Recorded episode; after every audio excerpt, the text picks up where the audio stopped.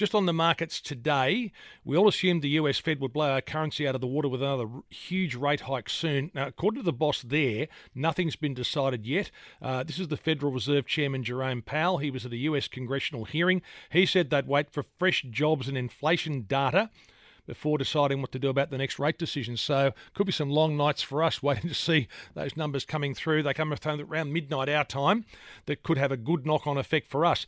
In another part of North America overnight, the Bank of Canada decided to hit the pause button. They'd previously lifted their rates to 4.5%. So, so there are those signs that maybe the work of rate rises is starting to be done around the world. But let's check in on what happened in the local market today. And now on Money News, the Market Wrap. Trade with CMC Markets, the trusted trading platform for over 30 years. Trade your way at cmcmarkets.com. All trading involves risks. Yeah, markets uh, did fall in the last hour of trade today, but they hung onto the gains. The All Ordinaries up 10 points to uh, 7514. Myer. Now, Myer surged 15% after it rewarded shareholders with a supersized dividend. It posted a more than 100% surge in bottom line net profit in the first half. Myer said its CBD stores with the strongest channel increasing 53.7% or 20% on a comparable basis when lockdown periods are excluded, and their shares were up 18% to $1.13. Uh, Xero gained on the news it would cut up to 800 jobs to improve profitability, representing about 15% of its total headcount. So Xero shares up more than 10% to $87. We see it so often, don't we? Uh, cuts in uh, the workforce leads to uh, an increase in the share price. Also in the tech space, Weebit Nano hit a fresh high up 10% to $8.75.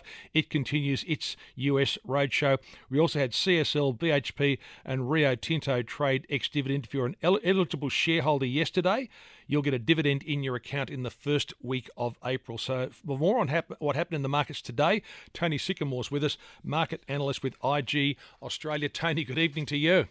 Good evening. Thank you for having me on the show. Yeah, that, that Myer result, I mean, you know, it was being given the last rites not long ago. So are we heading back to bricks and mortar retailers?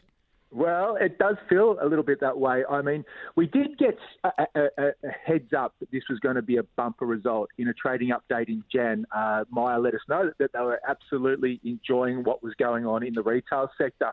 Uh, the thing which propelled the share price higher today was that special dividend which you mentioned. So they're sending cash back to shareholders, and for that, the share price was rewarded. Now, as you mentioned, the share price of Myer, uh, lest we forget, was trading at 29 cents back in June 2022. So that gain now above a dollar for the very first time in many, many years yep. has been, uh, you know, absolutely astronomical. Uh, the, the Myer One program driving a lot of that growth, yep. as is the increase of their users to that Myer One program. So when we talk about whether the bricks and mortar are having a resurgence, they definitely are. And we know that after two years of being locked up during the pandemic, shoppers are really getting out there. They're enjoying being able to walk through stores, and that is certainly benefiting Myer. Interesting, isn't it? You talk about your time machine going back a year. So if you went back a year and said, "Oh, I might buy some Myer shares," what would people be saying?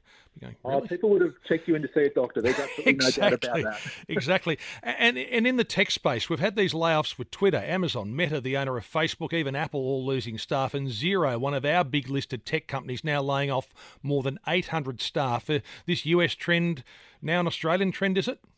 Yeah, I think so. I mean, when we look at what drives the layoffs in the US, there's a couple of factors there. There was a huge hiring binge during the pandemic to support online shopping, e commerce, all that type of thing, working from home. Uh, but now these companies are facing declining revenues along with higher interest rates. Um, so while the tech sector here in Australia certainly isn't on the same scale as it is in the US, those same macro headwinds are at work for tech companies here in Australia. And what we're seeing in the US could become a broader trend here in Australia, but I guess not to the same degree because we just don't have those new economy uh, companies like they do have in the US in the same amount. Yeah, of course, we're watching so much happening overseas to see what, what the impact it'll have on us. So, US employment numbers coming out at the moment.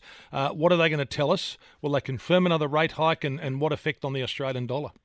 Yeah, John, look, that's a great question. Um, I mean, following Fed Chair Powell's hawkish comments earlier this week, markets are absolutely on edge heading into Friday's non farm payrolls release. Now, in the lead up to that, we get two other job market uh, indicators. The first was the ADP employment report, which uh, printed higher than expected last night, and it notoriously understates the size of the non-farm payrolls gain. So that warns that we're going to get a stronger number, as does the JOLTS job opening report, which dropped which dropped last night as well. And all of that says to me that we have some real upside risks to the number that Wall Street is expecting tomorrow night. Now, what that probably plays out in terms of interest rate hikes, well, Fed Chair Powell, he opened the door to a 50 basis point rate hike in March. Previously, the centre of the committee, the speakers, had spoken about treading very softly 25 basis points, 25 basis points. They clearly didn't want to step up to a 50 basis point rate hike. But Powell threw all that on its head on Tuesday night. And what we now see is the interest rate market in the US is pricing a 71% chance of a 50 basis point rate hike when the Fed meets again at the end of March. What that means for the Aussie dollar? Well, earlier this week we saw the RBA governor uh, in his uh, in the AFR. Uh, his speech to the AFR committee um, and also to uh, the, the, the, RBA board meeting, he was extremely dovish. And I do wonder whether he would have been quite so dovish if he knew that just 12 hours later, yep. Fed Chair Powell was going to be absolutely hawkish. And that is an absolutely dynamite combination for the Aussie to the downside. So you've got a dovish RBA on one hand, and you've got a hawkish Federal Reserve on the other hand. And currencies are driven by interest rate differentials. Well, that suggests that the Aussie has some downside risk heading into these non-farm payroll job data it's, tomorrow night. Yeah, very significant the next couple of nights. Uh, I'm a locum here, Tony. So I might get you. Someone's on the line here talking about interest rates only impacting a third of the, the country. But uh, am I right in saying obviously a third of uh, people are mortgage holders, but then you have people who are investors who are then, if, if they've got a mortgage and they've invested in property, uh, they then would have to face higher rates, and that impacts rents. And then you've got people with business loans. So it's a lot more than just the mortgage holders, isn't it affected when interest rates go up?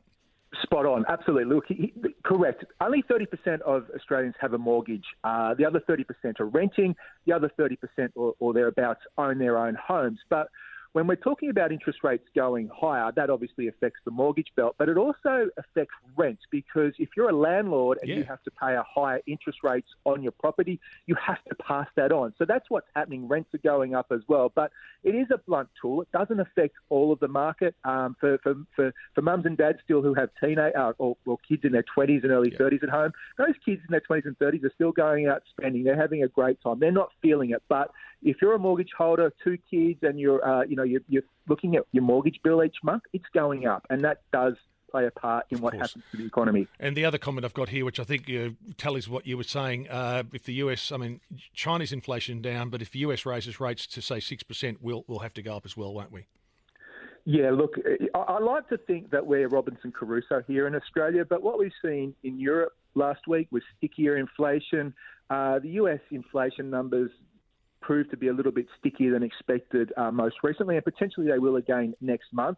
Uh, here in Australia, you have the RBA talking about a pause. Now, our inflation numbers at the end of quarter uh, four 2022 actually accelerated. Yep. The RBA are putting a lot of emphasis on this monthly inflation indicator. Now, that only picks up 62% of the basket. It's notoriously unreliable, but here we are. The RBA is saying, look, inflation probably peaked.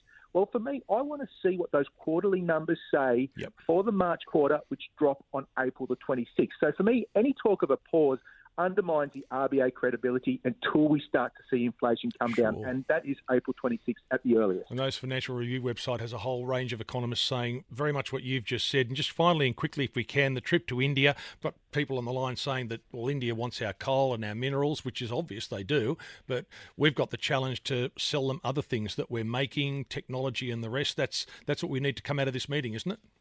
Yeah, absolutely. I mean, commodities are obviously very desirable to many, many countries overseas, the Australian commodities. But India recently set the goal of 50% renewable energy, and they want 30% of their vehicles to be electric by 2030. So, what that means for Australia, potentially we can start to look at some of the climate uh, related technology, the green energy, which we can potentially uh, partner with India. Also, the huge uh, Indian education market. For me, that's a, a massive, massive uh, opportunity for universities here in Australia. Plus, of course, you've got your agricultural side of things as well. So, yeah, look, it's a great relationship to have with India, and, and, and it's great that our, um, our, our, people are getting over there and, and trying to put us on the front foot. Good on you, Tony. Thank you very much for that. Uh, Tony Sycamore there from, uh, he's a market analyst with IG.